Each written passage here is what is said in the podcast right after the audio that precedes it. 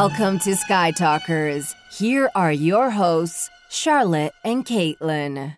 Hello, and welcome to Sky Talkers. I'm your host, Charlotte. Hey everyone, I'm your other host, Caitlin, and welcome to this week's Mandalorian uh, Recap. Recap. Yeah, I couldn't. I realized as you started saying hello that I had prepared nothing to say as far as the hello, welcome to the Mandalorian time with Caitlin and Charlotte. So, uh, welcome. we are back from Thanksgiving. I hope if you're in the United States and celebrated Thanksgiving, you had a good time eating good food and hopefully with some good people too. Charlotte and I were both with our families and ate a lot of delicious food. But of course, we had to take time to make sure that we watch The Mandalorian on Friday morning. oh yeah. Yeah. yeah. So uh yeah, I had to stop in the middle of the episode because my mom needed help like putting away Thanksgiving dishes or something like that and I was very frustrated, but I still had to stop in the middle and go do that with her and then help do some Christmas decorating. So it was kind of strange to have to truncate the episode into two pieces. And then my dad, well, you guys know that my family are not Star Wars people. And my dad, half like in the middle of the day, just randomly from across the room, he goes, uh, Hey, uh, Star Wars person. Me. I look up from the manger scene that I'm setting up. Yes. and he goes, How's the the new um uh the star the tv show the um, the mandolin. Mandolin. i died laughing. I go, the mandolin?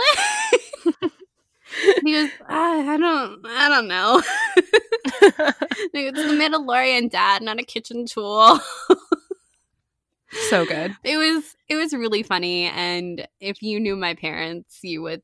I'm sure Charlotte can uh, picture John Plusher I very can. well saying know, the mandolin. I totally can. Did he have anything else to say? no, that that's it. That was literally it. That's the extent of the conversation. yeah, that was the extent of the conversation. he was like, "How is it?" And I was like, "It's, it's well, for one thing, again, Mandalorian, not a kitchen tool." and, uh, so then we all had a good laugh about that, and I was like, "Dad, a, a mandolin is something you use to make like scallop potato." and uh, then I was like, it, "It's good. It's really good." He was like, "Okay." I bet your dad would like it, honestly. I was just thinking about that. I think he Um, would like it. Yeah, he yeah he'd have to get Disney Plus though, so Mm. which he does not have. So so that would be interesting. My brother in law started watching it though, and he has enjoyed it. So we talked a little bit about that at Thanksgiving. So that was fun. I feel like everyone was talking about the Mandalorian and Baby Yoda. I had a friend text me who she knows nothing about Star Wars, isn't watching the Mandalorian. She texts me and goes, "So." Can you tell me what the deal is with Baby Yoda? and she she is not on Twitter. She is not into like any other kind of franchise thing going on. So it is we've been you and I have been talking about this a lot, just how far the reach is of the Mandalorian. it's huge. And it, I really think it's the meme culture. Yeah, it 100% is. It's all about the memes. Yeah, it definitely is. It's just I feel like everyone is talking about. I've had people at work start asking me about it. Me too. and Me too. and then they're like, "I've listened to your podcast," and I'm like, "Great." I really like Star Wars. I, I really like I think I've I've I've like reached a good level at work now where a lot of people know about the show and um, people now start bringing me Star Wars things. Oh, that's nice. yeah, That's a good perk. yeah, yeah, it's really great. I had a friend um and he brought me he ordered this like pack of like a hundred pop culture stickers and there was a Darth Vader one in it and he was like I know you like this. And so he brought me this Darth Vader sticker, which was great. And then one of my bosses, his son uh, was is a big Star Wars fan too, and he had all these movie posters and stuff in his room that he got rid of. And he was, and my boss was like, "Oh, I thought you would like them, so I brought you them." And it's like these giant movie posters, and one of them is one of the, um, you know, one of it's they're not from the seventies, I don't think, but it has the uh a long time ago or this could all be happening in a galaxy far far away which is one of my favorite star wars posters so i'm really excited to put that up in front of me from where i'm recording but yeah now people just know that i like collect star wars things and that's my thing and now they bring them to me willingly That's so good. I just have people recently. They had the Coach collection at Star, uh, the Star Wars Coach collection, and Caitlin and I both got something from there. And like four days after you and I placed that like extremely frantic order, when the sale went live, someone from work came over and was like, "Did you order? Did you know about the Coach collection?" And I was like, "Yeah." Got a bag. Been there, done that. Or like the Le Creuset collection too. Mhm. I, you know, I work in a test kitchen, so um, that's always on people's minds, and it was in our Slack channel and everything. So it always comes up, and I always get tagged. I'm like, "Yep, yes, I like the Star War." can, can the test kitchen get the Tatooine one? Can they get that on lockdown? you know what? I was wondering that too, but I don't think so. Is it what, like nine There's that were made or Yeah, something? exactly, exactly. but imagine if you could see it IRL. I want to. Yeah, yeah. I had a, a my same friend who was asking me about Baby Yoda. She is always she's a big Instagram person, and so she has started sending me anytime she sees like a funny Star Wars product or a like a high end Star Wars product too. Like she'll send it to me. She sent me the Coach stuff too, and I was like, yeah, already purchased.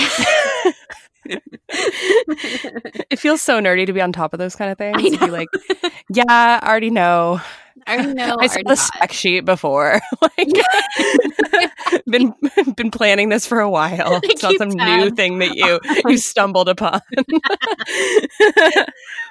when people send stuff and they're like, I, I maybe you haven't seen this before. I'm like, yes, I've definitely seen it before. and keep sending us stuff. Like if you're oh, listening, and yeah. you're like, oh man, that was me. No, I love it. I think it's. I just think it's funny how deep I am in this, and Yeah. you too. I bet. she did send me some like, I don't know if they were crystal, but they were like they looked like crystal glasses that had like death the Death Star. oh, I have those. Yeah, which I hadn't seen before. I hadn't seen before. I have them. They're in my cabinet. We should have Mhm. had them. We should have had some drinks. should have. I I was just there. You did not bring them up I at know. all. So They're on the top shelf that I can't reach. well, that's not a good place for them. I know. I know. well, ladies and gentlemen, listeners, we are in the month of December.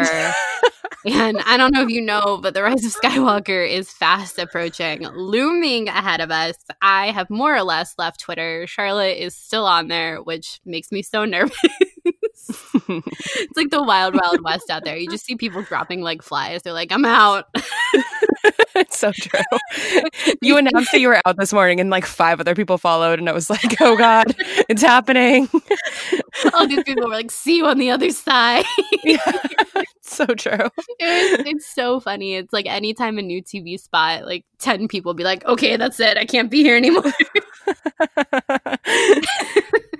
it really, it really is. It's like people have been like, oh, Twitter is starting to become a ghost and it is just, it's so, it's so funny and also just so like nerve wracking. it's terrifying. It's terrifying. you know, you know, like our roadrunner imagery we've been running with literally all year of you know, Yeah. we're approaching the precipice, we're at the precipice, we're running on air. Now We're we free falling. free-falling. we have finally We're reached the free fall.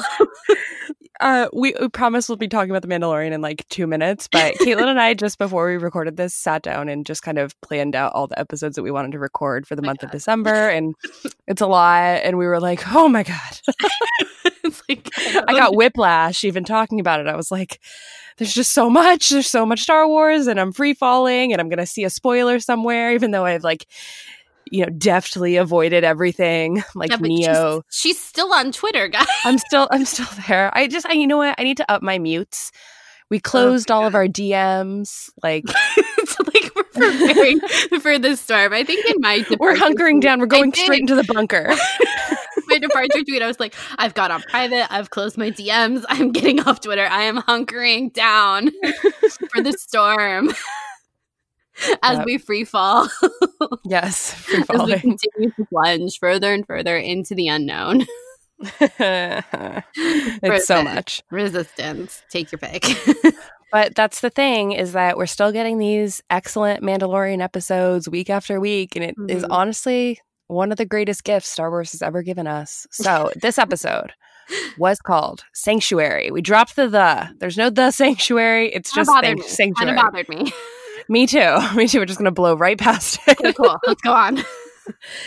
it aired on November 29th on Black Friday, and it was directed by Bryce Dallas Howard, which is fantastic. We have another women director in Star Wars. So exciting. And I do think it's fun that Ron Howard's daughter got to direct an episode. Star Wars is has a you know a heavy tradition of keeping it in the family. We saw that even with George Lucas and his children. So it's it's fun to see it and I I don't think Bryce Dallas Howard has directed anything longer than a short film before. So this was also really fun to see her style. And I think that as we will talk about it, I think that you could kind of feel her like feminine energy throughout the entire episode. And mm-hmm. I really, really appreciated that, especially because that wasn't really felt that much in the past few episodes. But I mean, not to say that the last episode didn't have that with Deborah Chow as the director, but I do think that it was like heavily felt in this episode um, on purpose. And I do think that that is because of Bryce Dallas Howard's uh, directing and her handling of these new characters that we were so kindly introduced to in this episode, which is very exciting. Yeah, this was, um, we're definitely going to be talking about this a lot throughout the episode. This episode, Sanctuary, without the the, but we're blowing past it, um, was, it was such a departure from where the series has been for the past three episodes. And somehow also we're at the midway point of the Mandalorian season one. So welcome to that too. But this episode was so different in so many aspects. And I think it was great that this episode was Bryce Dallas's ha- Bryce Dallas Howard's episode because you're right there was this much different energy it was a feminine energy we finally have women the episode. They're more, all here. More women. yeah, they were all here. This is where they went. Um, yeah. So that was really great. I really enjoyed this episode. This has not been my favorite episode of the season, I will say. I still think Deborah Chow's is just like by and large my fa- some of my favorite Star Wars that I've seen this year and that episode just completely blew me out of the water. This episode you and I were talking about it earlier and for me I think that this episode is really going to benefit from being seen within the series as a whole. Whereas I think some of the hangups that I had with it personally are a bit a product of it being released week to week and i'm really interested to go back and see it once we have the full series and it is a bit more bingeable with the eight episodes total because it was such a departure. The, visuals the dialogue the music everything was starkly different from what we've seen in the previous three episodes. Some of those things i thought worked so incredibly well. Some of them didn't work as well for me, but again, that's just a personal opinion. But overall, I had a really good time with this episode. It definitely reminded me, I think a lot of people draw this parallel, but with the Onderon arc in Clone Wars and, you know, teaching the local community how to fight. and we see that in a lot of different stories and things like this, and this is no exception. But it is always nice when you have seen similar storylines in different situations, different political climates um, going on in different eras in Star Wars. And the Onderon arc is one of my favorite arcs in the Clone Wars. So I really enjoyed having that set up here in The Mandalorian too.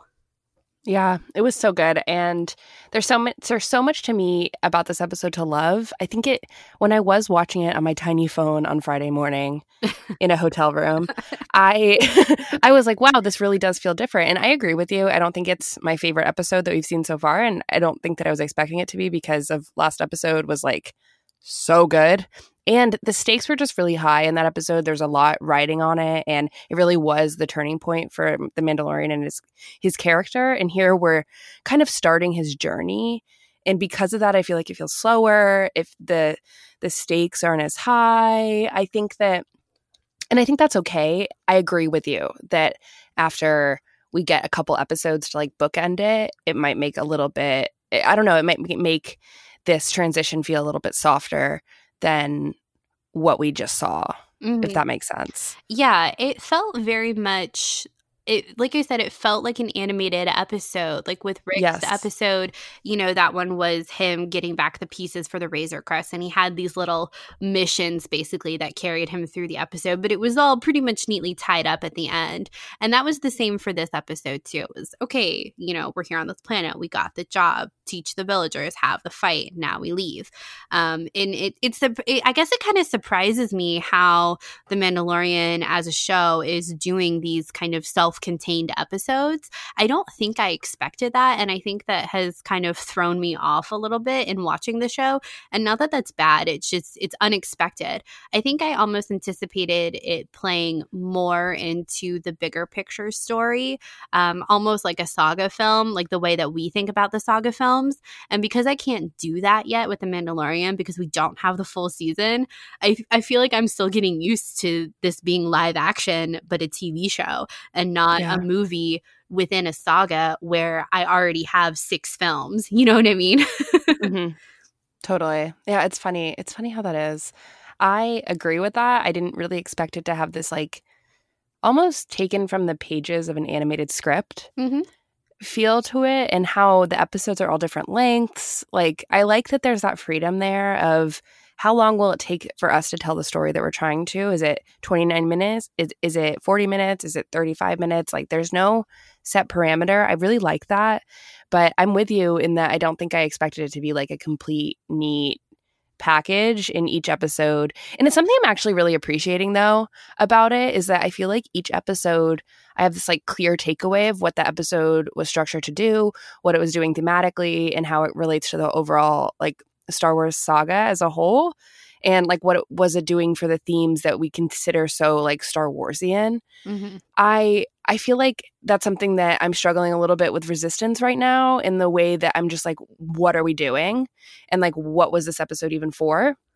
And I'm not getting that with Mandalorian at all. I feel like I understand every single episode and and like what it is that we're doing for this character and how he is growing, how his relationship with baby Yoda is growing. All these different things are happening and I feel like I have a clear takeaway like to me it, an example of that is you brought up the whole Onderon, you know, teaching villagers how to fight thing. I think that Star Wars right now it- with books like Resistance Reborn and I think the upcoming Rise of Skywalker, I mean, I don't know, about how what it means to be a good leader and to like pass on what you know. And I think that that like was really exhibited in this episode in that mm-hmm. you can teach people like good people will fight if you lead them. Like that's that's going to be a major line i assume from oscar isaac's character.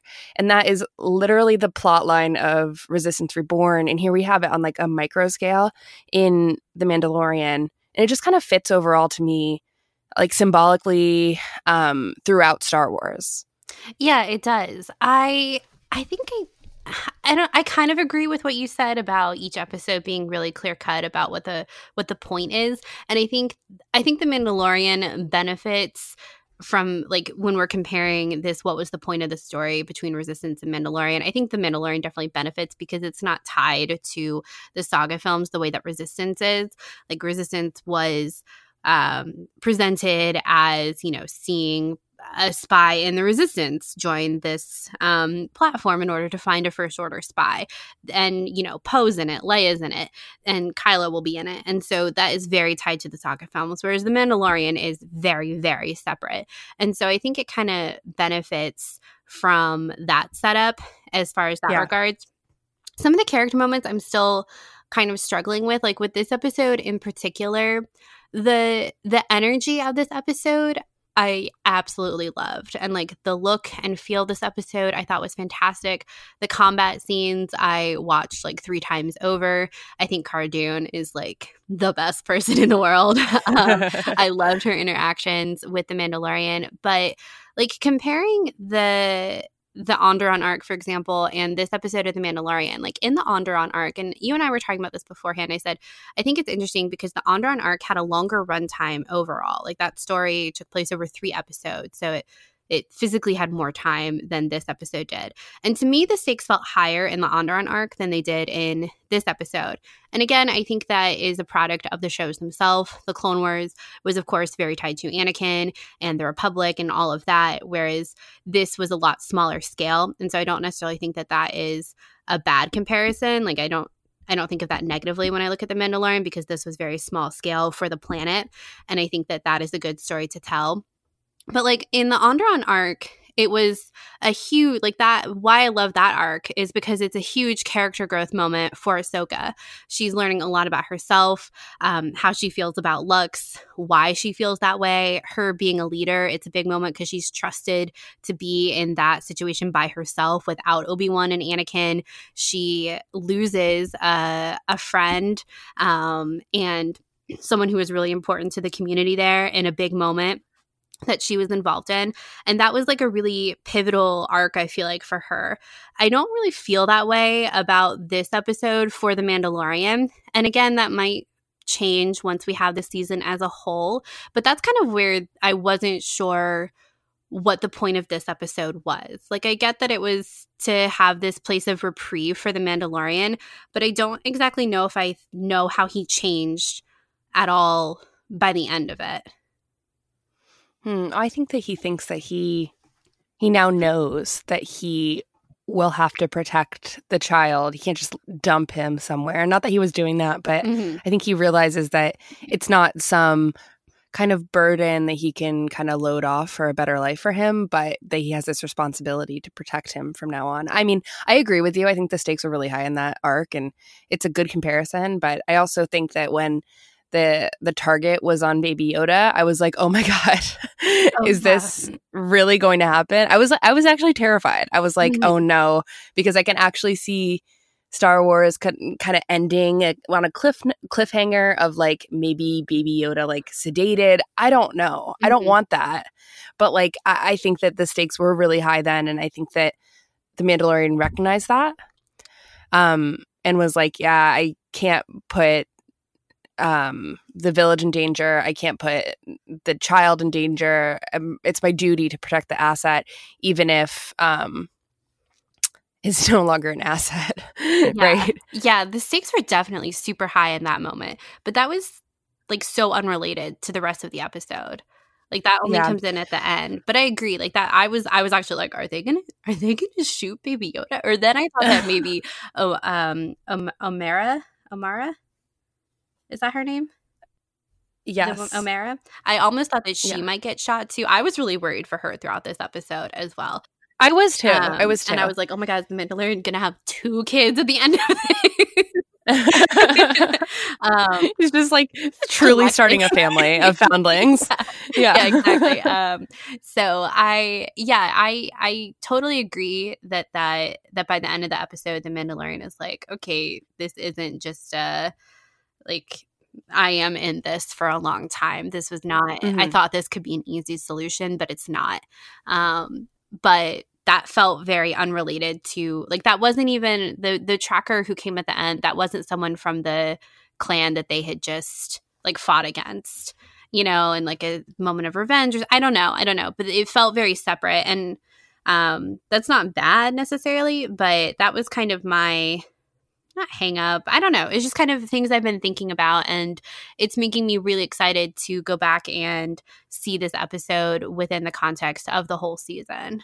This episode to me kind of did an interesting thing about how. I don't know. I kind of view this episode as kind of like an extended metaphor for the Mandalorian re- realizing that he like might need some allies later in the future, which kind of goes to your point about like it might be interesting to think about uh like how this episode fits in in the grand grand scheme of things.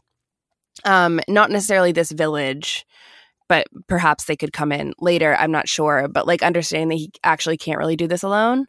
Um, that he'll need people like Cara and um, Omera or whatever, right? Mm-hmm. Um, I think that it's kind of interesting where you know, protect the village is kind of really similar to protect the child. Eh, like they're both things. Like the villagers can't leave their village, and it, the Mandalorian at the end of this episode can't leave Yoda either, the baby Yoda. Like they make such a clear fuss about not wanting to leave their village, which they've had for generations, which does make me think of some of the things that we think about how like the empire and like oppressive forces take away things that were like kind of cultural artifacts or like heritage sites. And I think that maybe this village is almost like a similar thing to like a heritage site. Like it's been in their family for generations. They, you know, etc. Um, but I do think that there's like this definite link of protect the village, protect the child, can't leave the village, can't leave the child. And how do you go through that? Like we have to fight the battle. Um, and you have to do it as a group and you have to learn how to do it. And um, and that's kind of what I mean about how I think that the theme of the episode is kind of clear because I think that an audience member can kind of subliminally make those connections. Mm-hmm. Even like the idea of like it takes a village kind of comes to mind yeah. about like raising a child and like keeping, you know, uh, being a good caretaker. And like what better place to demonstrate that than in this village of you know so much life like so many children like there's so much children in this so much children. you know? Like how many times have we seen when else have we seen kids this much in star wars? Like i can't really remember Attack a time you know? True but but still you know it's a little different. Yeah yeah it definitely is but yeah it was like seeing them playing and being kids. yeah it was like so soft. I keep thinking about what uh gina carano said about um when Bryce and her were kind of talking about her character, Cara, and everything, and how there was this gentleness.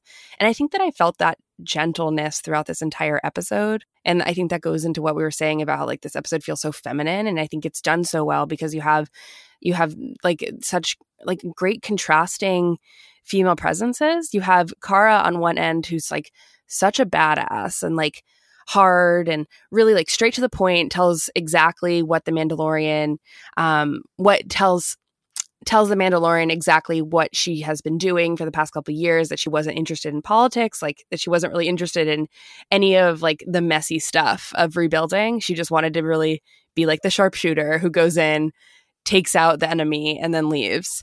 And I really I thought that was great. But then on the other end you have Omera who is soft and wants to get behind the mask of um, the Mandalorian. And man, do I ship that so much.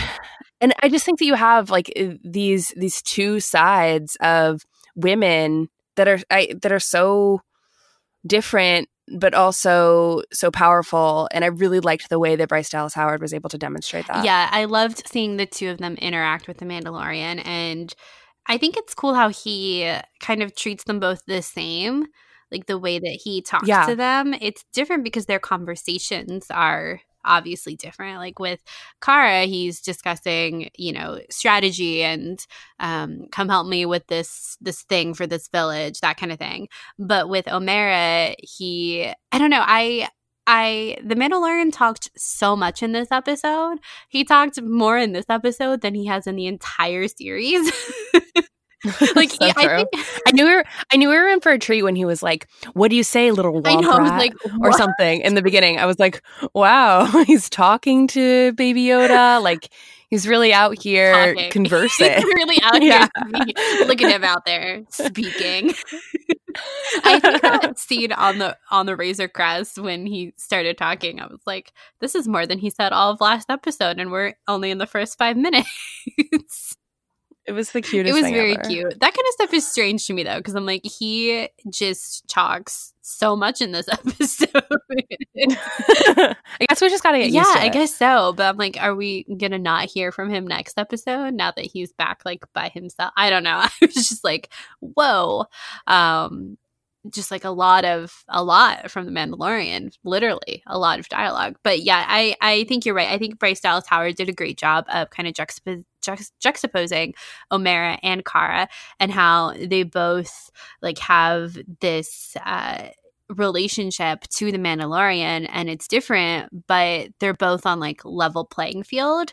Um, and he treats them the same and he talks to them that's the thing that I like about the Mandalorian is that he is a very like if you've listened to our past episodes, you've heard me kind of talk about how I'm kind of struggling to get to know the Mandalorian because of things like one, he doesn't talk a lot, and that's something I'm getting used to as an audience. And two, he can be very sarcastic, but also very um, stern. But I think in this episode, I kind of realized that he, one, is very straightforward, which I think a lot of us have realized, but he's also just a very perceptive person and a good people reader. And it seems like he kind of instantly knows the people that he gravitates towards and that he trusts. And by and large, those tend to be people that the audience views as quote unquote good. Like the way he talks to Greef is very different than the way he talks to Cara. And I think as an audience member, we know to be a little bit hesitant of Greef, where we don't necessarily get that vibe from Cara. I think I think Cara could go in that direction. I don't think she will, but it would be like a betrayal moment with Cara if she were to go in a Greef kind of direction. Whereas I didn't feel that way about Greef. It was kind of expected for him to be in it for himself. Whereas Cara is a little bit different. So the reaction from the Mandalorian would be different in that situation. So I I enjoyed I enjoyed I enjoyed hearing from the Mandalorian this episode. I would like to hear from him more. I agree. I loved Cara's introduction. I loved their little fight. Um, so good. I like how it ended with "You want some soup?" so good. I- so good. I was like, "Yeah, yes." It was so Simba Nala to me. I'm not sure if I'm I'm shipping Cara and the Mandalorian, but I, I think in some way I am. But I was really so moved by Omera in this episode that that kind of took a back seat. But I think eventually I might still. So you just I never know. know. But people fighting and reaching for each other at one point we will ship them probably. Right. And that was the sh- that was the shot that I saw in like one of the sh- trailers or something they showed at Celebration when they were like touching hands and I was like, "Oh wow. Wow. I'm here for this." I've been saying this for a while. Like I've been shipping them since I saw that Yeah. scene. And then I'm also like when I saw the shot of Omera like holding uh the Mandalorian's helmet, I was like, "Wow, that's emotional." And sure enough, it really was. yeah, it was. I didn't. Yeah, I was surprised that I felt no shipper vibes for Cara and the Mandalorian. You're not alone. I feel like a lot of people like which that. usually I'm the one who's like, I'm going to ship anything and everything that comes on screen. Uh, but I really d- wasn't really feeling that, and it's probably because Omera just was like, "You're going to love me." For the ship, and I was like, you know what, you're right. I Yep. do. yeah, I thought Cara's introduction was really great. I think it's still unclear if we if it's confirmed that they know each other. I think they do from before. I feel like they've known each other a long time, but it's not I swear I read that. yeah, I don't think the episode does a good job of confirming that because if he knew who she was immediately like he asks the bartender how long she's been there rather than going up to her or motioning to her. I don't I don't know. That was kind of weird to me um cuz she clearly sees him sitting there talking to the bartender with a child. And then she comes over after their fight and they're, you know, everything is fine. I don't know. I think it, that that is still a little murky. I'm okay with that murkiness though. I'm okay waiting to get that story. I am too. I am too. But I, the second time I watched the episode, I was a little bit more attuned to her conversation right away with the Mandalorian, which I thought was very fast. And I can see people who are still unfamiliar with the timeline. Like my mom thought this this show took place like a hundred years before the Phantom Menace. And I think there, she was like, there are people who think that Charlotte, like it's not that Really? weird. And I was like, yeah, I know. And I was like, well, I guess there's no like what's the coding that tells us i don't i guess the the dialogue and all this stuff but i think that sometimes I find myself like oh maybe i'm just like so in the star wars world that i don't think twice about that because i've known that it's, it takes place here for so long whatever. Mm-hmm. You know what i mean? Where now she knows that and she's like oh it makes total sense like yes. But i think that that uh, my my point is the explanation of what Cara did after Endor might fly over a lot of the audience, some audience members' heads who are still kind of confused about the timeline or like don't even really care about the timeline. Yeah. And I think that, uh, which I think is totally fair, because I think The Mandalorian is supposed to act as a show that you can can kind of be your gateway into Star Wars if you haven't even really explored, you know, all, everything the movies have to offer. And Jon Favreau and Dave have both said that that you can watch this by ha- by also not having any prior knowledge. And sometimes when I stop and think about that, I'm like, yeah, but can you? Because words like that, like Endor and New Republic and stuff like that, like what do they mean? But maybe they just mean nothing anyway. I don't know. Do you, you know what I mean? Words only have value if you give it to them.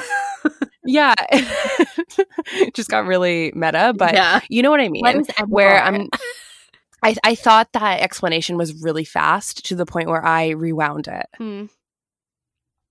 So even by the context of that, I'm still unsure if they knew each other before that time period of what Cara was doing for the rebellion at that time, or what. I wouldn't be surprised if we found out that they had a, a deeper past, but I also wouldn't be surprised if we didn't. it's just it's kind of strange to me their all their conversations about I, I enjoyed their conversations, but I also was super confused in the vein of how they how and if they know each other because if she knows him, she recognizes his helmet, his armor, I don't know, his fighting style. The kid probably threw her off, so she didn't recognize him immediately. Um, but then the way they fight was really great. But then he, um, she doesn't know that like the consequences of taking off your helmet as Mandalorian. Like at the end, she's like, "That's it. You can just not put it back on. Like that's the that's the price." Like okay, whatever, just do it. You know. So she doesn't know about that, but she also doesn't. She also doesn't ask about it the way that Omera does, and I think I had assumed that that's because she already knew um she didn't need to like approach the mandalorian about that because since she knows him already she already like they've already had that conversation basically. But the end of the episode it's clear she doesn't. He doesn't tell her they've been there for weeks and she doesn't ask where the kid come from or that he has a tracker or anything like that you know? So i don't know. It- i think it i think it was a little confusing um exactly what their what their relationship is how long they may or may not have known each other or why immediately the mandalorian was like yeah kara is someone that i can trust i also think it's hilarious he calls her kara this is going to be a running thing. it is it's, i just think of poor gina carano like it's kara not kara at the press conference Everyone is saying it wrong. and I just really appreciate her going for it. This is not a Han Han situation. I think it's going to be, going even if she doesn't want She's it to. really be. trying hard though. And and Gina, you don't have to worry. Here on Sky Talkers, we know that her name is Kara. we know. we know. We're we're aware. Mhm, yeah. But I loved her so much. I thought she I loved her fighting style. I loved hearing her fight. I felt like Mhm. they put an emphasis on hearing her like grunts and moans and like ugh, ugh, you know, while she was fighting. I really enjoyed that. Um there's this move I loved in the beginning where they're having their first brawl, the Mandalorian and Cara, and he goes to get his flamethrower, and she's like, "I don't think so." Oh my like, God. steps on his arm, steps on his wrist. Yeah, like so good. ridiculous. just like, don't even. And there's another So good. move in that fight where she like brings him down, and he like lands on his shoulder, like. But his head, I don't know how to describe it. It just looked really painful. but I, her stepping on the flamethrower was hilarious to me because he's gotten so many people with that flamethrower this season, and she was like not having it. yeah, yeah, that was great. The one thing there, if there's one thing I could change about Cara, I almost wish her. We're going to talk about this in a little bit, but the like the colors blue and green were really predominant in this episode, and uh, when I first saw her, her outfit being blue tinge, it almost made me think that she came from that place because everyone else is wearing blue and so is she.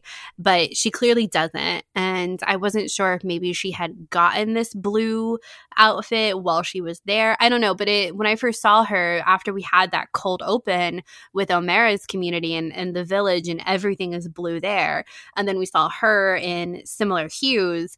I I first thought, oh, maybe she's from here. Um, so I kind of wish that she had had a different look or a different color, maybe. But that's like such a nitpicky thing. But I will say that it it did um, it did give me pause in the beginning, and I thought that maybe she was from uh, that planet too. Yeah, I didn't really think about that. Side note, I really like her her outfit. I have a couple side notes. Can I just rattle through them? yeah, go. First, that I think the village itself reminded me of a Ralph McQuarrie concept art. Mhm. I can't place it in my head, and I tried to do some Googling, but the best I can come up with, what it reminded me of, was um, the early concepts for the Wookiee village and Yeah. like Kashyyyk, and the way that the the buildings were. Um, it really reminded me of that, and I obviously I wouldn't be surprised if it was uh, inspired by that. And it, I could be also thinking of concept art for Endor, but that didn't really yield as much results as I wanted. I really need a Ralph McQuarrie book. Just saying. um, also, I was wondering if the name Winta um, for the little girl was like a subtle callback to Leia's half sister in Legends, Winter, which I always thought was a really interesting character that kind of made her way into fanfic sometimes um, Mm. as like an interesting foil to Leia. So um, I don't know if that really meant anything, but the name stood out to me enough that I wanted to comment on it. Yeah, that would be really interesting. I think that I wouldn't be surprised if Dave did that, honestly. Right. Yeah. Okay, that's my last side note. Oh, okay. I thought you were like, I'm going to rattle off some side notes. Yeah, I There know. In my head, I had like five, but I didn't. They're gone now. Okay. Yeah.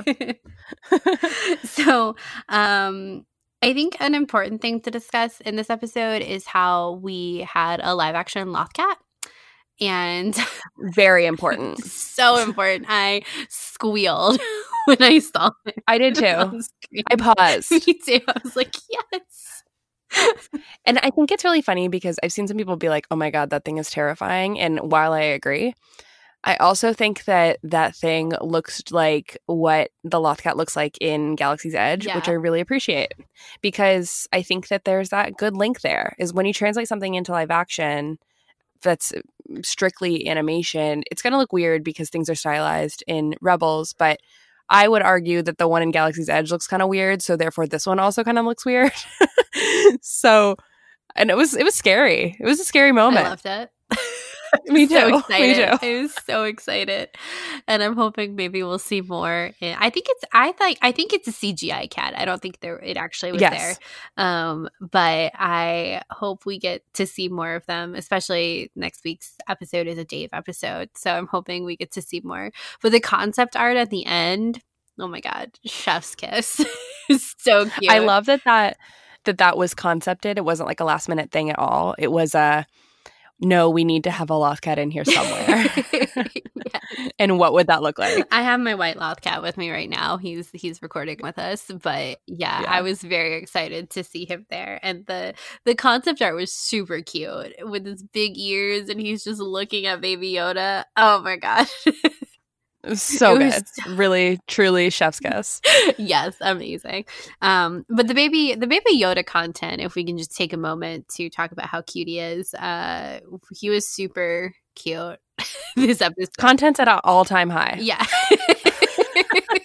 I have to say, from pushing the buttons in the in the ship in the beginning, they really like truly dare to be cute. How many times did they really have to push the button like twice? It they could have done it once, and it would have been, you know, it would have sufficed. but no, they did it. They did a whole little play. It was great. It was so good. And when he, the Mandalorian's like, stay there, I'm like, that's not going to happen. And then he just appears on the gangplank. I'm also like, So how good. fast does he move? Because sometimes he meanders so slowly. and sometimes he's speedy. he just like appeared there. I just, I like the idea that the Mandalorian can't see out of the helmet, so therefore he like didn't realize that the child was right behind him this entire time until he turned back to close the door. it's, it's so funny. It's so funny. And I'm always like, is he going to trip over his robes, like his little outfit? I think he is. I think he is going to at some point. Um, I loved how all the kids loved him. I adored when he started eating the frog, and all of them were like, "Ew!" and he just kind of spits it out.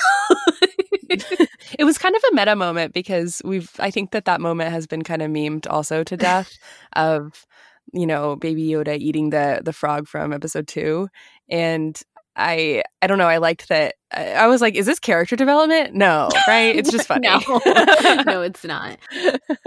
Yeah and i i i feel like we also got a lot of good moments too of i like how bryce spent some quiet moments just focusing on baby yoda and like him seeing everything else like when he is asleep like getting ready to fall asleep in the cart um not in we still don't have a new baby cart for baby yoda but but we did get a crib. we did get a crib like a wickered crib. It was it was so, so great but when they're going when they initially go and pick up Cara in the beginning after the two villagers come and get the Mandalorian and they're like in the back of that uh like cart or whatever that hovercraft type of cart and he's just like looking up at the stars and stuff and then at the end when they're pulling away and he's looking back at all the villagers and it's like it's this really pretty scene but it's also I don't know I just really liked having that moment to focus in on him because we've had some episodes where we've gotten to see kind of things from his perspective, especially episode two. So another super cute thing was when uh, the Mandalorian ordered him soup, bone broth. Bone broth. It was like the cutest thing ever, and then he was just sipping the soup outside, and it's so memeable for sure. But like everything about that was just adorable. The fact that you have Dad Mandalorian ordering food for his son. just like the whole concept was just so they didn't have to do that. Like they just didn't have to. they didn't have to feed the child. No, they didn't have to have a scene of like Baby Yoda eating in a restaurant, but like they did. and here he is on like a high chair. It was so cute. It was a chair especially made for him. Like, are you kidding me? Are you kidding me? He had a booster seat, basically. Yes. It's too much. It really is. It really is. Okay, so let's move on to talking a little bit more about the story itself and kind of the look and feel of this episode because I think that was kind of maybe one of our favorite things about the it was for me the look and feel of this episode was definitely my favorite part of it. I thought it was really great. And for me the thing that i noticed most was the color blue. I feel like that really stood out. It's obviously the center of the commerce for the village. Um, it's those fish that they pull that they fish for that give them i would imagine Krill. that, that krill yeah. The the dye for them to dye all of their clothes blue and things like that and clearly it's a valuable resource. And you and i actually earlier this year at the very beginning of this year we did an episode called lightsaber color theory where we discussed the meanings of colors in relation to lightsabers and to the various people that use them but it meant that we were doing a lot of we did a lot of research on like actual color theory and it started because i had read this article called 200 years of blue which discussed how like the emotions of certain colors. It was a really interesting article um, but they talked a lot about the color blue obviously and i was thinking a lot about that episode and that article when watching uh, sanctuary from the mandalorian because for me and it was interesting because you said that green stood out to you more in this episode, which we'll talk about green too in a minute. But for me, blue really stood out. And kind of going back and looking at our show notes from that episode, our lightsaber color theory episode, um, I really liked applying some of the thoughts about the color blue to this episode. And um, the article, like I said, was called 200 Years of Blue. We'll try to link it in the show notes, but it they referred to blue as the most symphonic of the colors, which I thought was really great. And one of the quotes that I really loved about the color that I felt applied really well to this episode was from an author called Rebecca Solnit in her book A Field Guide to Getting Lost. And she said, quote, "The blue of distance comes with time, with the discovery of melancholy, of loss, the texture of long longing, of the complexity of the terrain we traverse, and with the years of travel. If sorrow and beauty are all tied up together, then perhaps maturity brings with it not abstraction, but an aesthetic sense that partially redeems the lost passes, time brings, and fades beauty in the far away. And for me, I felt like this really worked well for this episode because we talked about there being a really feminine energy to this episode, and it's it's very lush, it's very soft, um, but there's also and it's called sanctuary too, so it's a safe place. And I felt that this episode really played well into the idea of this being a sanctuary, a place of reprieve. Um, this kind of ideal world for the Mandalorian and for Baby Yoda. And Cara says so much in the end. She's like, take off the helmet, you know, settle down with that beautiful widow, raise your kids, sip splot whatever that drink was called on the porch and like live this beautiful idyllic life like that this can be yours um and I think you kind of get the vibe that the Mandalorian could want that and maybe to a certain degree does, but he knows it's not for him. And the parts of this quote, like the blue of distance, um, the discovery of melancholy, the texture of longing, for me, this episode had that texture of longing because it was something that is so close but just out of reach. And it's for me, it kind of culminates in that moment at the end where the Mandalorian takes Omera's hands off his helmet and he says, you know, I don't belong here. Um, and I feel like you kind of get that longing though in his voice that maybe he could. And I just, I, I really, I'm really attracted to that quote. And I, I think it applies really well for Star Wars. But in this episode in particular, it is kind of this setup of this great what if and the fact mm-hmm. that Blue is just kind of all over it because I think Blue can be a very melancholic color, but also there's another quote too um, from Kandinsky from 1910 where he writes, um, the power of profound meaning is found in blue, and first in its physical movements of retreat from the spectator, of turning in upon its own center. The inclination of blue to depth is so strong that its inner appeal is stronger when its shade is deeper. Blue is the typical heavenly color. The ultimate feeling it creates is one of rest, supernatural rest, not the earthly contentment of green. The way to the supernatural lies through the supernatural. And I think that quote, too, just like it all kind of works really well with this episode and what I think this episode is trying to get across as far as this this kind of represents a what if. And um, i don't know i i really i really liked having kind of this predominant color. It reminded me of how we treated red in the last jedi. Um, i like anytime we have kind of a visual theme that we can pull on. Yeah i think that when you said that the episode was very blue I was kind of surprised because to me the episode is more green than blue, but I think you're right because they, all the costumes and clothing and down to the fish, like you were talking about, is all blue, very blue. When when you said that, I couldn't not notice it, but I do think that like the general feeling I got from this episode was more green than blue, and I think that was just because I was really focused on the the lush, earthy tones that we got in this episode versus an earthy meaning more green rather than like dust and desert that we've gotten in the past. So I think that was was a really um, interesting uh, visual change that we got. I mean, to kind of go to your point of blue, I think that the episode even starts kind of underwater and uh, kind of in this like microscopic version of uh, focused on the krill creatures, which was a really interesting open, honestly. Mm-hmm. It's like nothing I'd seen in Star Wars before. I was like, midi chlorians? Mood. I, I feel like uh, I am so with you about the color blue, but I do think that as we talk about blue and green both being very present in this episode, um, into your point about longing and like the representation of what it could be, both these colors are the embodiment of the good guys in Star Wars, especially with lightsaber mm-hmm. colors.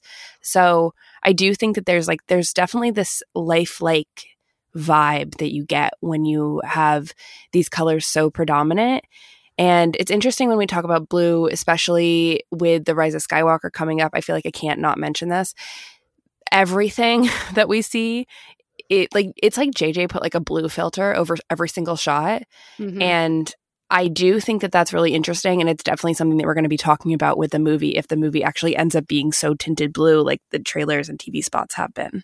Yeah, everything so much so much coming out from TROS has been like jewel toned and the blue in particular is very it's a supernatural like jewel tone blue.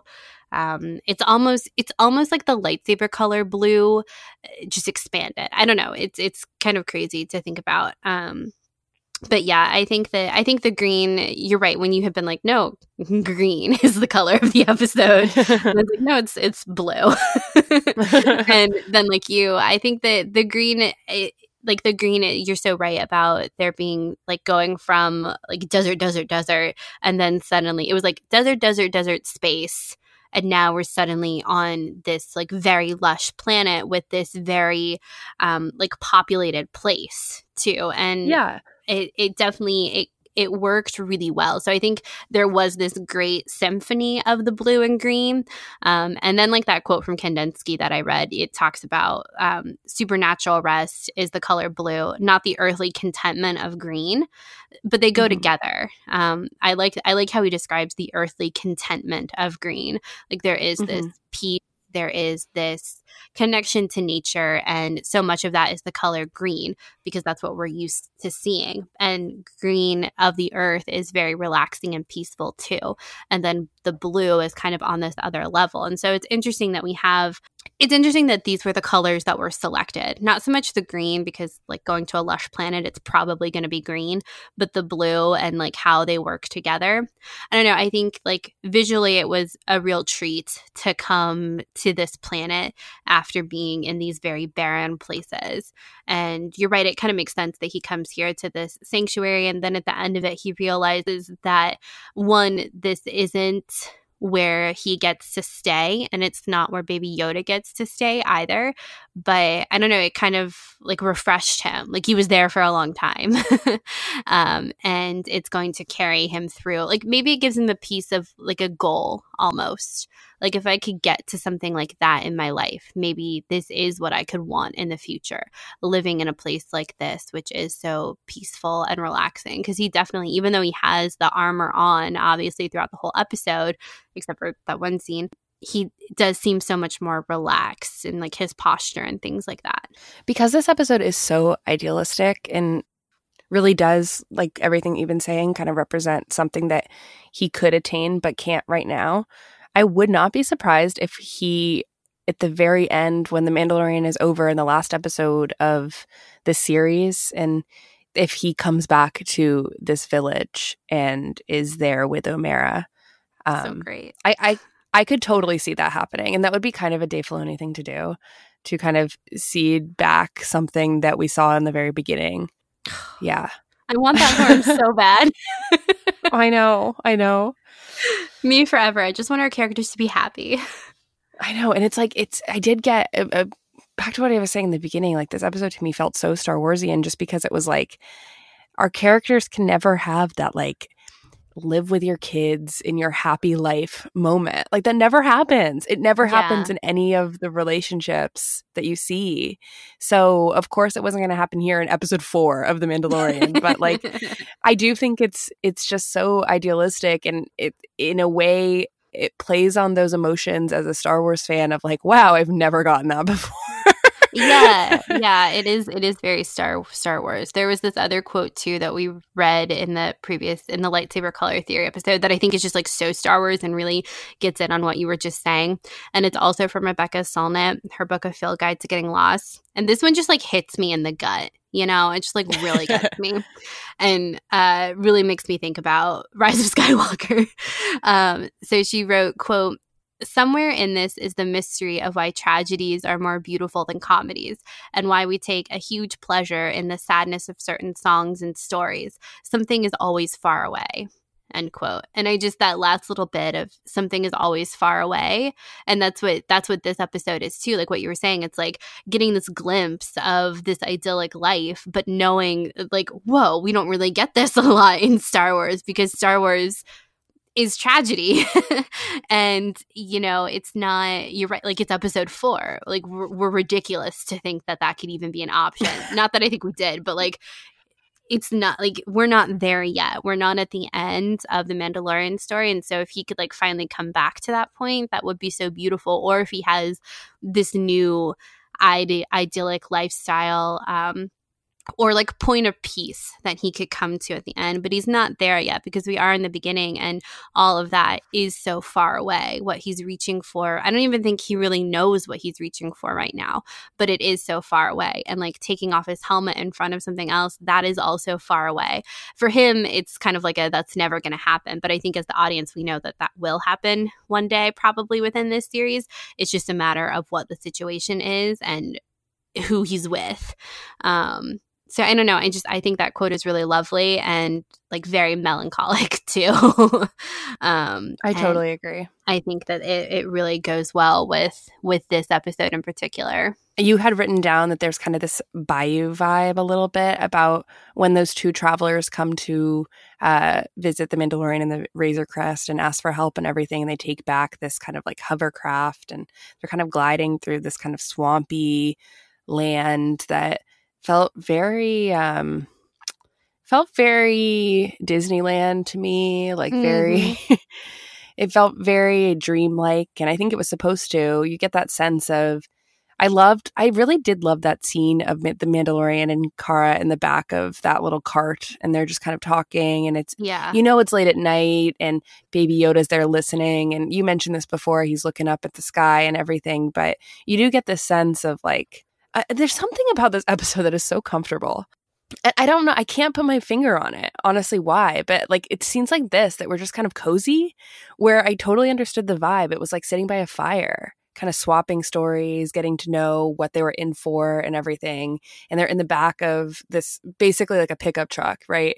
And yeah. kind of talking about what they're going towards. And I just really, I really loved that. I loved that scene. I loved like the conversations and it just felt so cozy to me. Yeah, the like the the whole look of it just worked so well. Like you said like kind of going into this dream sequence almost. And I don't know if I would describe the episode as dreamlike, but it does have this like like the bayou where you have like the boat on the water that's like very softly gliding through the night and it, it even has like a lamp on it that looks like mm-hmm. something out of like like New Orleans almost. Like it, it reminded me yes. a lot of like Princess and the Frog whenever they're on the river. yeah, that's why I mentioned Disneyland because it's like yeah. New Orleans Square and like exactly. Pirates of the Caribbean and yeah. Blue Bayou, that restaurant. If anyone's familiar with that, it was all like the you know twinkly little lights, like fireflies, all those kind of things. Yeah, it was. It's something I we've never. I don't know what other like Dagobah is obviously a swamp, but it's very different. Um, Dagobah Dagobah is more dreamlike, I think than this planet, but this one does have such a, a different feel that was really nice to see in Star Wars.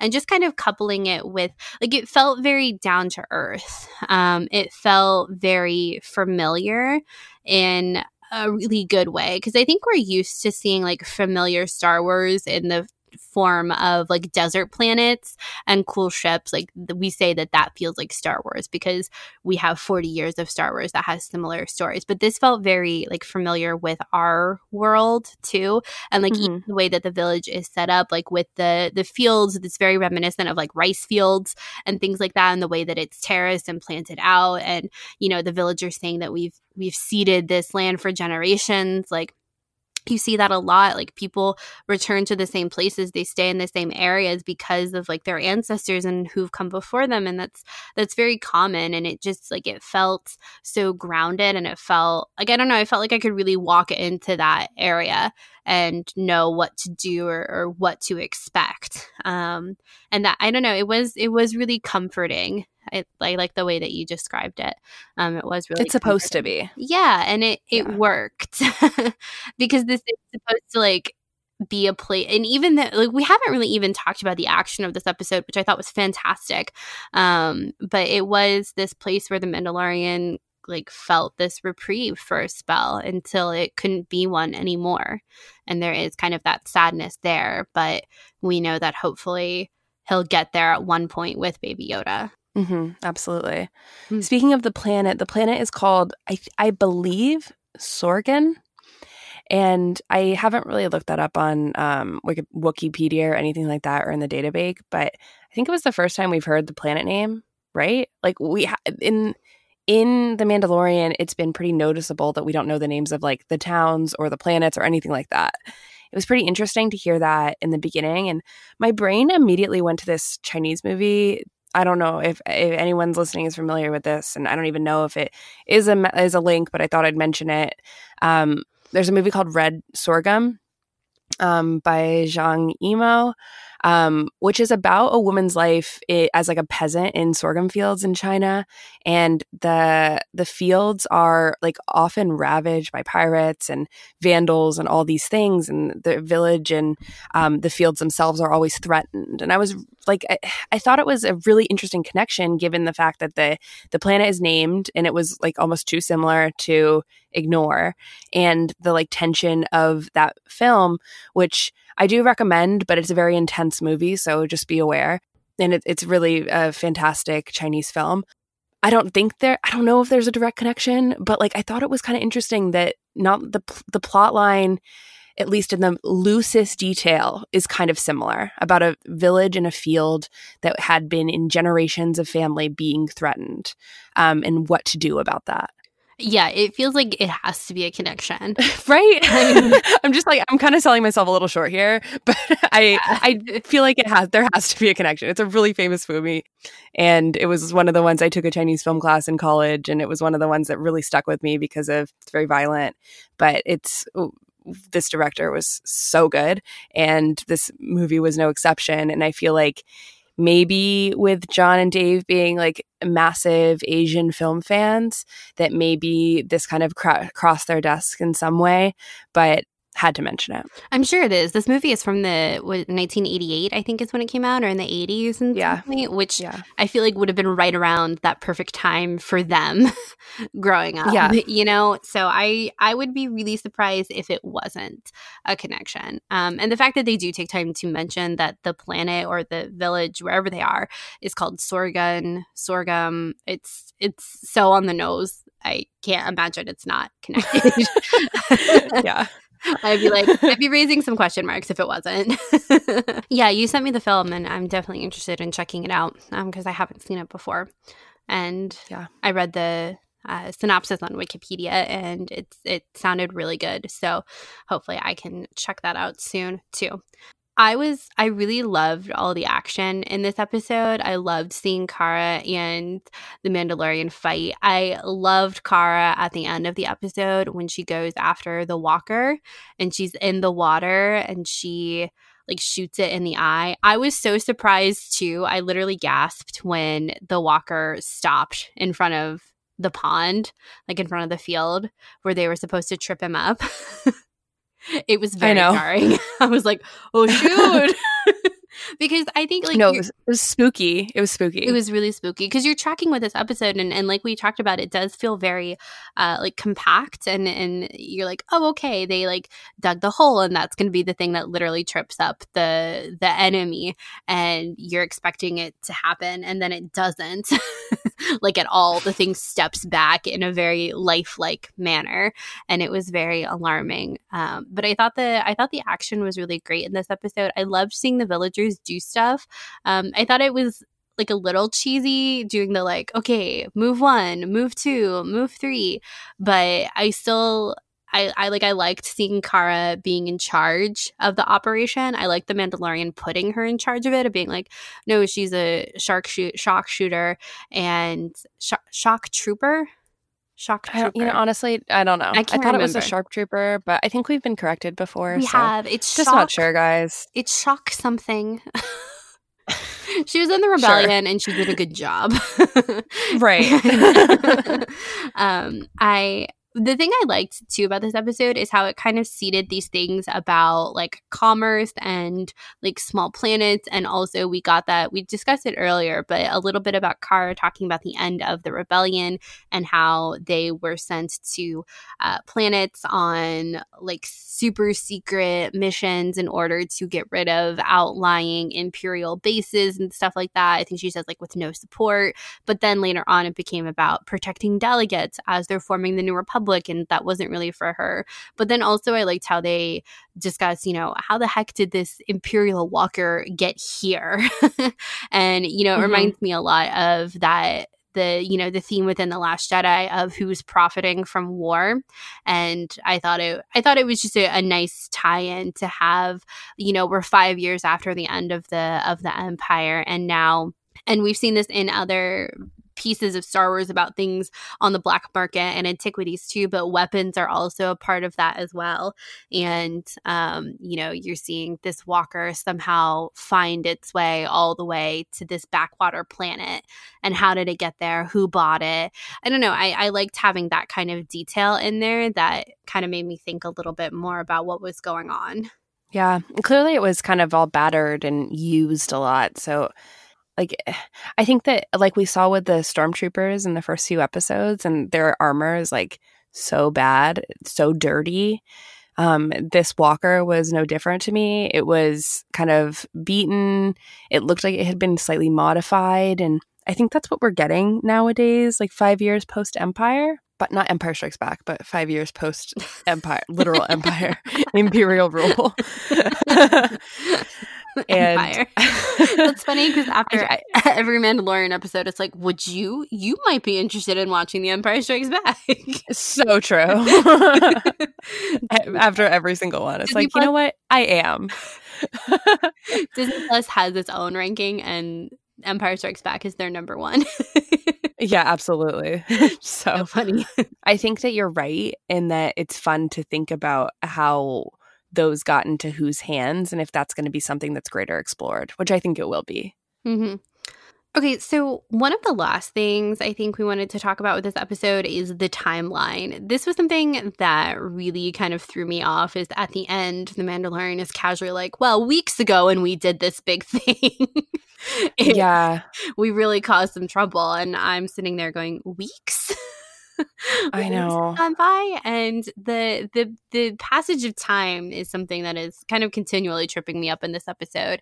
In Rick's episode, we have this kind of trippy flash through a couple of days of them fixing the Razor Crest, whereas here it's verbalized by them, and we also don't know how much time they spent training the villagers because I think a fair amount of time passed there as well. Um, but we weren't really clued in to that. And I thought it was m- more successful in this episode than in Rick's episode, but I'm not really sure that it worked for me because I don't know. It. I mentioned earlier how Cara hasn't at all asked about the kid. It kind of bothers me that the Mandalorian hasn't even thought about what to do with these trackers because he knows the kid has a tracker somewhere. I'm like, you're telling me but he questioned it in the last episode heavily. Yeah, but we've done. No- he's done nothing about it. Exactly. exactly. Here for weeks. yeah. You and yeah, I. No, are, I'm so with you. You and I are like inside Baby Yoda. Like, is he gonna have to like undergo Baby Yoda surgery? Like, how are we gonna get this out? Mandalorian does not care. right. And then also the, the thing that trips me up too is that they've been there for you know upwards of a month, probably longer, and no one has given this kid a name or a nickname or anything. I think it's so funny. I mean, we don't know that because of the passage of time. I know, but like no one like I don't know. I'm saying that's a negative. Like I, I don't I don't appreciate the like a few weeks back line either. I just I don't know if I thought that was necessary or not, but maybe it'll become necessary later when the series ends with him going back to Omera. And then it's like, oh, they didn't have just like a wild like three days together, but instead they had like a month together, which makes it a little bit more plausible. But yeah. I do think that it felt really fast. And I was like, whoa, whoa, whoa, slow down. Like, do, do we actually need to have that? I don't really see why. Yeah, I don't know. And this is the only tracker that's followed them out this far. Right, right, right. Given the fact that the last scene on this episode, if you guys watch that, that plays before it, which I do now because, like Game of Thrones, it kind of is a key indicator for what's going to happen in the next episode. They're like, How many trackers? And they're like, So many trackers. so many trackers. They said it twice. And I was like, The Mandalorian's like, Who did you give trackers to? And Greef goes, Everyone. but then he goes, Everyone everyone like twice. So, all right, everyone has a tracker. But so I really guy. do think that that's right. But only one guy tracks them there. So I feel like this is really going to be the major plot, but I need answers. I need answers um, to the tracking thing. And I have no doubt that we're going to get them because we've already gotten answers about the helmet thing. Like that whole thing was all cleared up. Last week, I was like, I have logistical questions about never taking off the helmet. This time, we see him take off the helmet. We don't see his face, but we see him eating in front of an open window. Raises a lot of questions. but, but regardless, like even Omera like comments about do you want me to like set you a plate inside or something? Which I thought was an interesting move. Like they're all aware that like he takes off his helmet to eat separately from everyone else. Anyway, the whole point is that like they completely answer that question within one episode of confusion. And I do think that the question of the the fobs, just because it's come up every single time, will be answered. How is it tracked? Like all these things need to be figured out by the Mandalorian and I'm interested to see how it happens.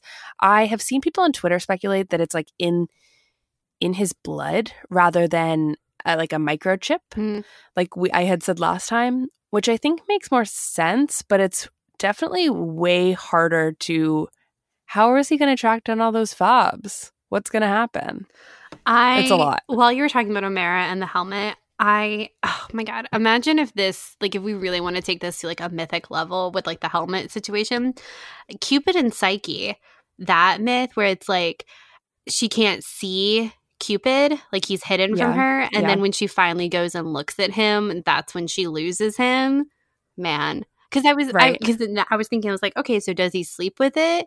Um if like he's by himself and like everyone knows that when he goes in like that's when he takes off his helmet. It's like this very ritualistic thing but if she like had fallen in love with him or or was even just curious and like went in in the middle of the night or something like that to see him without his helmet I don't know like seeing the Mandalorian unarmed man would be so good. Be mm-hmm. so dramatic so romantic It really would.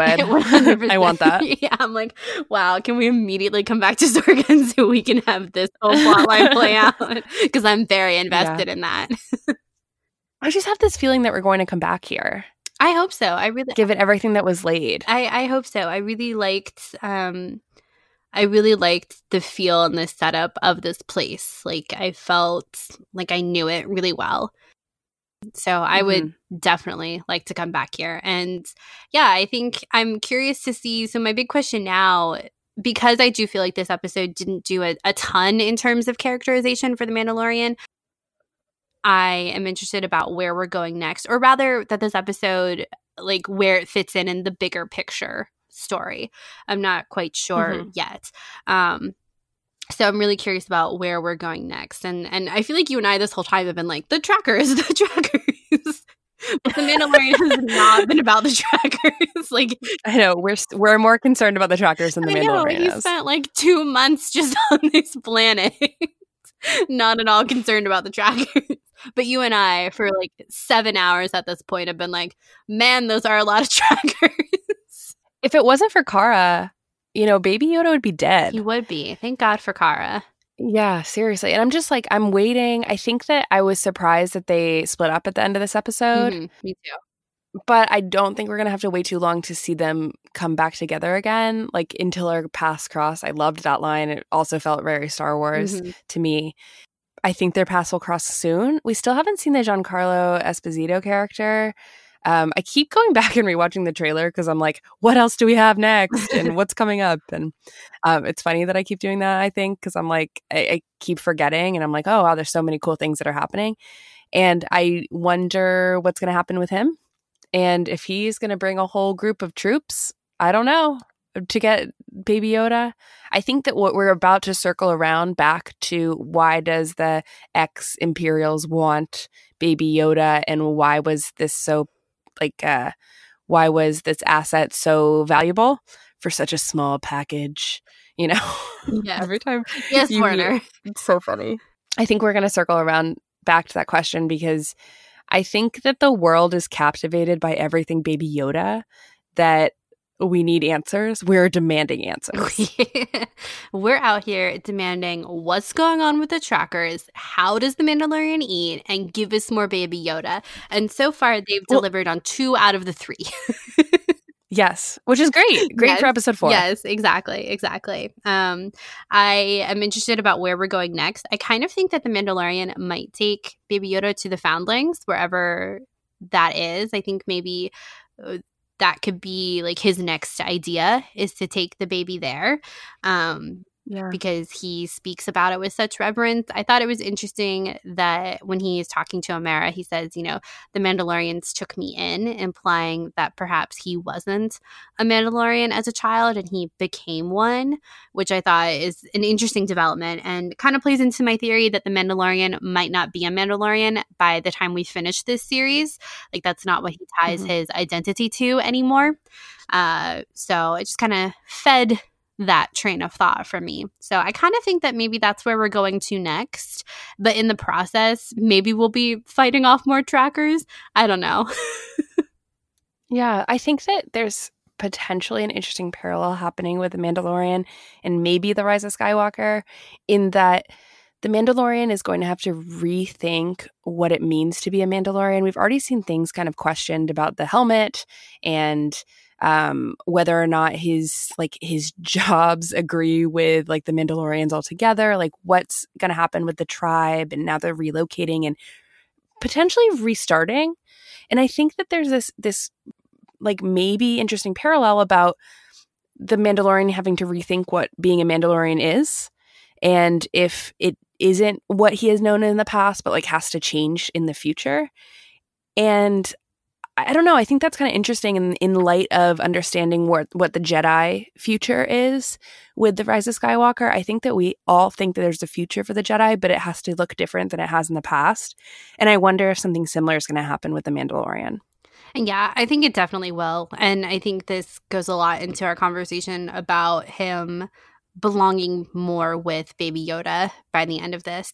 Yes. Um, and maybe whoever else ends up with him for the bulk of this journey, maybe it is just Baby Yoda, or maybe it is someone like Cara, or even a character we haven't been introduced to yet. But I think the I think we're definitely going to learn a lot more about what happened to the Mandalorians, what exactly the foundlings are. So that's why I kind of think maybe he'll try to, like, the Mandalorian has emphasized so much about giving back to the foundlings that I could see him maybe trying to give Baby Yoda to the foundlings as a way to keep him safe. I'd be interested to see what the Mandalorian's response to that is, because that kind of brings us back to the High Noon movie that we talked about last week, the week before, where the officer, the sheriff in the town is who spent his whole life protecting the town is rejected by the town in his time of need. So I wonder if maybe Mhm. we'll get another parallel there. I don't know. I'm I'm excited for next week's episode. We get another Dave episode, so I'll I'm really looking forward to that one just to see, you know, kind of picking see if we can pick up more of Dave's style in live action directing, Yes, I'm so excited. and hopefully there'll be more Lothcats. Please. Please. Never stop. never stop. Never stop. Okay, well, I think that is going to wrap up this week's episode about The Mandalorian, covering the episode Sanctuary with No The. But again, we're gliding past it. um, we hope you guys enjoyed it. Uh, we're not really on Twitter all too much anymore. Charlotte is for the time being, but I am more or less gone unless you want to talk about Asian dramas, in which case I will be on Twitter. you can talk to me about that. Um, but uh, you can find us at Sky Talkers Pod. Our Twitters are at Caitlin Plusher is mine and Charlotte's is at Clarity. And uh, we are also on our website, skytalkers.com. We have an Instagram, Facebook page, whatever you want, you can find us. And if you haven't left a review for the show yet on iTunes, it would be a lovely present to us if you wanted to do that. And we would really appreciate it. And if you're interested in supporting us in other ways, you can also check out our Patreon too. Yes, and I want to say a huge thank you to our amazing patrons Joey, Jason, Fiorella, Marty, Spencer, Kathy Gee, Jenna, Jessica, Mike, Thomas, Bridget, Shelbo, James, Kate, Nathan, Sam, Bailey, Eric, Kelly, Neil, Mary, Larry, James, Sarah, Susanna, Z, Cherie, Diana, Becca, Lynn, Katie, Courtney, Amy, Kelly, Jim, Swara, Bradley, Matt, Eaton, Garrett, Debo, Irina, Edith, Jacqueline, Rachel, Lady Vader, John, Kevin, Ian, Roz, Lakshana, Candace, Ewan, Tom, Daniel, Heather, Brooklyn, Kimma, Jalea, Matthew, Captain Britain, Jackson, Carrie, Jackson, Raphael, David, Ada, Liz, Christian, Nicole, Jonathan, Rachel, Aaron, Brooke, Rebecca, Kathy, I, Rebel, Kimberly, Vundacast Productions, Christian, Adam, Megan, Courtney, Centara, Thomas, John, Megan, Kate, Matthew, Fernanda, Chell, Manny, David, Claudia,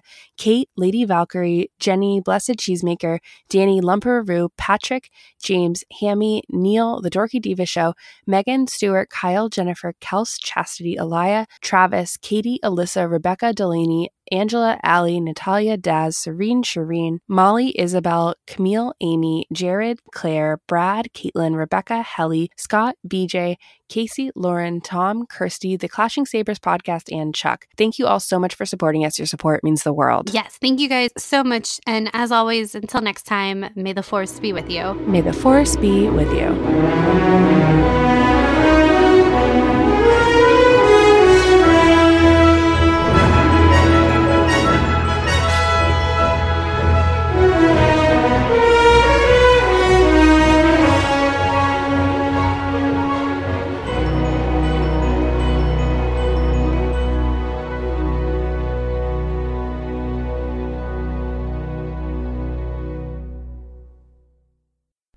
Sky Talkers is a member of the Star Wars Escape Pods Network.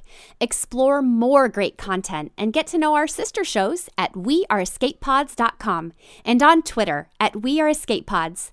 The Star Wars Escape Pods Network, promoting positivity in fandom.